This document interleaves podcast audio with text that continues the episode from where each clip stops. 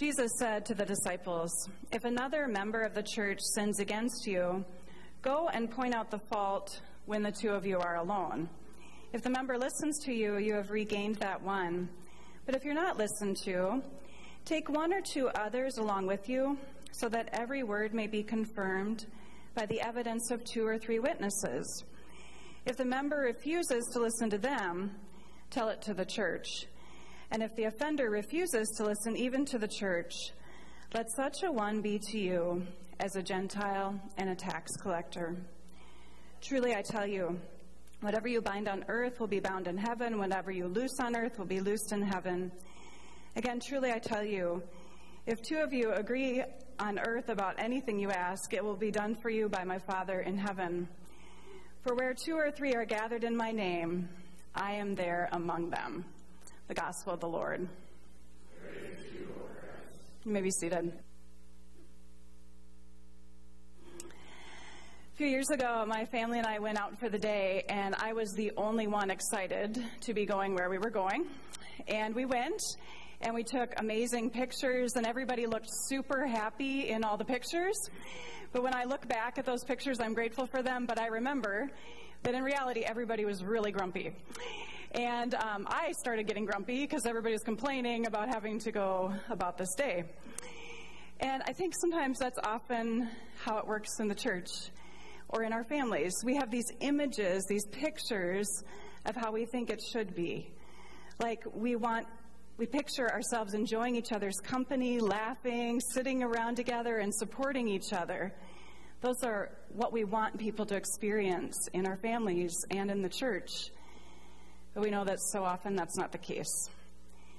That behind the ideal images of what we want our families and our church communities to be like, there are many times when we get grumpy.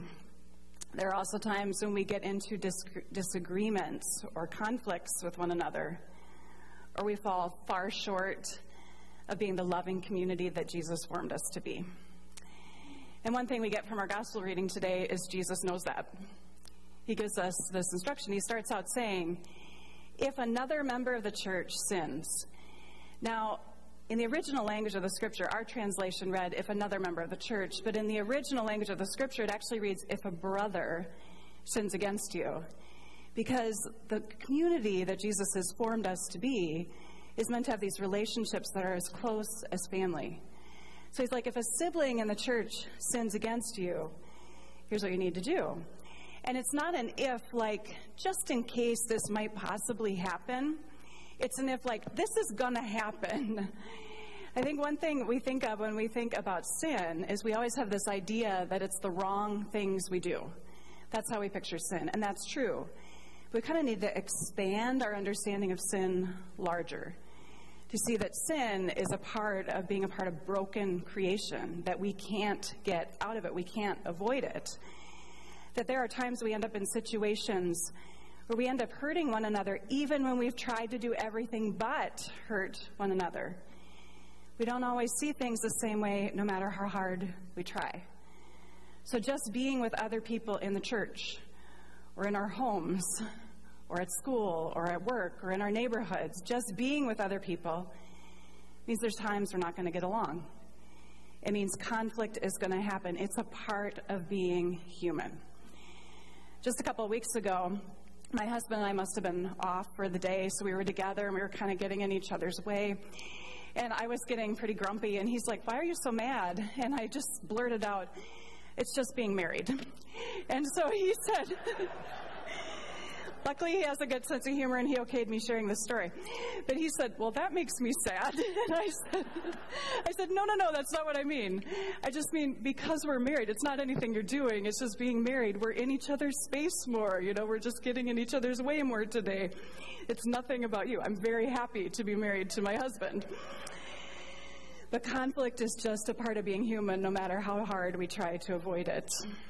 One of my former teachers, Ralph Jacobson, wrote about this passage this week, and he wrote that the church is not a community of the redeemed who no longer sin or who are no longer in the grip of sin. Rather, the church is a community that must strive to not let sin separate us from one another, to not let sin separate us from one another. I've probably shared this before, but it's a quote that's always stuck with me, that the church is not the museum of saints, it's the hospital for sinners. It's where we come to all experience that healing and forgiving together.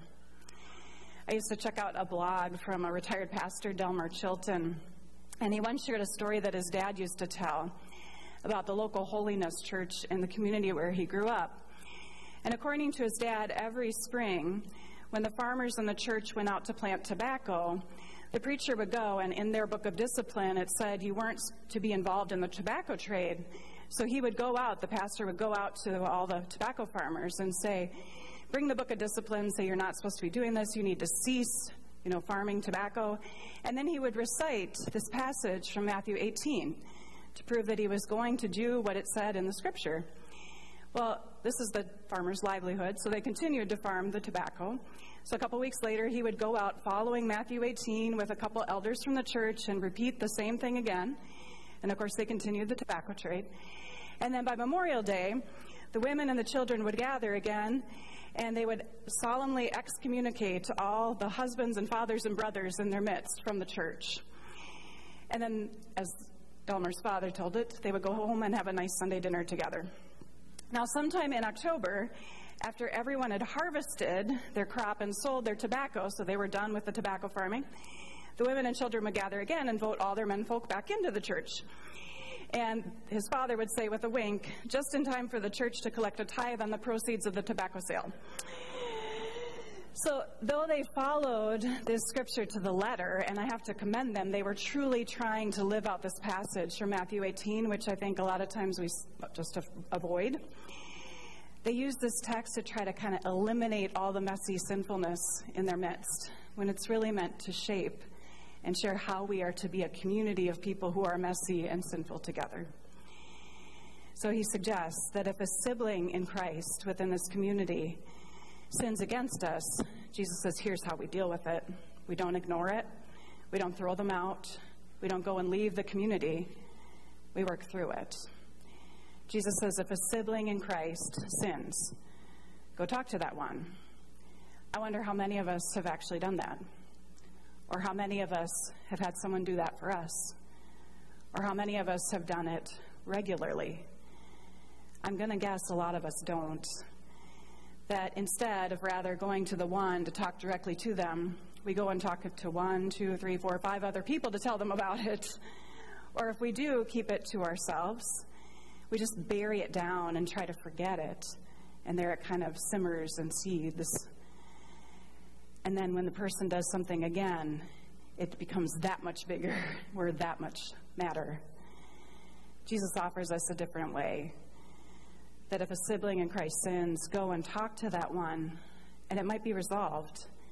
They might not even realize they hurt you. They might listen, and if so, then the relationship is healed, it's rebuilt. And then he suggests if you're not listened to, bring one or two others with you, not to side with you, but to bear witness, to take the sin and the need to build relationships seriously. And this all sounds simple enough, but I think we know it's really, really hard. There have been times when I've practiced it and it's gone really well and relationships are healed and rebuilt. And then I think of a time when I tried it with a friend of mine and I had the best intentions and I used all the tools I had to do it respectfully, and it wasn't well received. If we look in the church, Jesus finally shares that if the person won't listen even to the faith community, he says, let them be to you like a Gentile and a tax collector. Let them be to you like an outsider. Here's a question for you to answer. What did Jesus do with the Gentiles and the tax collectors? Anyone? Someone went like this, yeah. He shared meals with them. He was criticized for being a friend of them. He went out to be with the outsiders. So even if someone's set apart from the community, if someone refuses to listen or be in right relationship with the community, they may still be cared for by the community. That compassion can still be extended, which sounds amazing and also incredibly hard. How do we keep living in community with those who've wronged us? And note, I don't think Jesus is talking about situations of repeated abuse or of oppression. sometimes those relationships do need to be stopped for our well-being or the well-being of others. But Jesus is talking about situations in the church that end up leading to vast divisions and conflict. How do we live with one another through those disagreements? With people who have wronged us, sometimes in small ways that we keep holding on to and we're kind of petty about, but also people who've harmed us in big ways that we can't and maybe shouldn't forget, that we need help working through. It's hard, but when it's so hard to do it on our own, Jesus also leaves us with the, this promise that we don't do it on our own, that where two or three are gathered in his name, he is there among them. I love that promise, and I often think of it in terms of worship or prayer.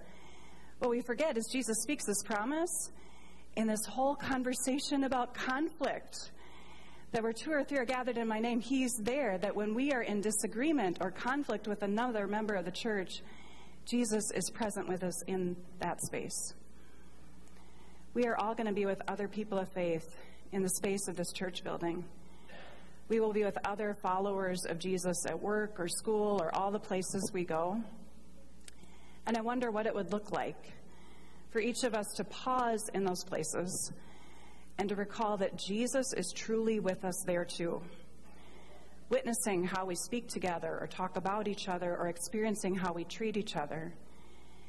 In what ways would it impact our relationships, our conversations, our actions, if we remembered, if we were aware of Jesus present with us there too? Many years ago when I was in my early twenties, I had gone to a workshop. It was before I was a pastor, but I went to a workshop about faith.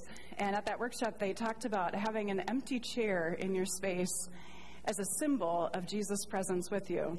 Like if you're in a council meeting, place an empty chair there as a reminder that Jesus is present with you.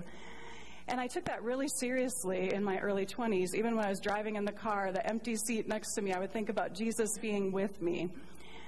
Or at my home, the empty space, Jesus is truly present here, just a symbol for that.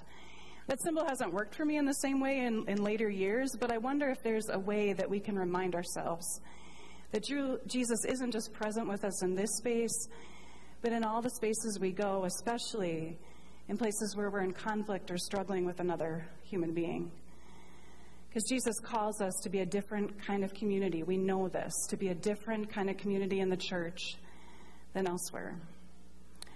So as we get ready to sing our next hymn, I'd invite every one of us to look around at the people here and to see each person you see as a gift from God, created right alongside you, so that together we can be the community God wants and needs us to be, and how together we might leave this place, revealing Jesus' grace and forgiveness, and how we live in all our agreements and all our disagreements with one another in Jesus' name. Amen.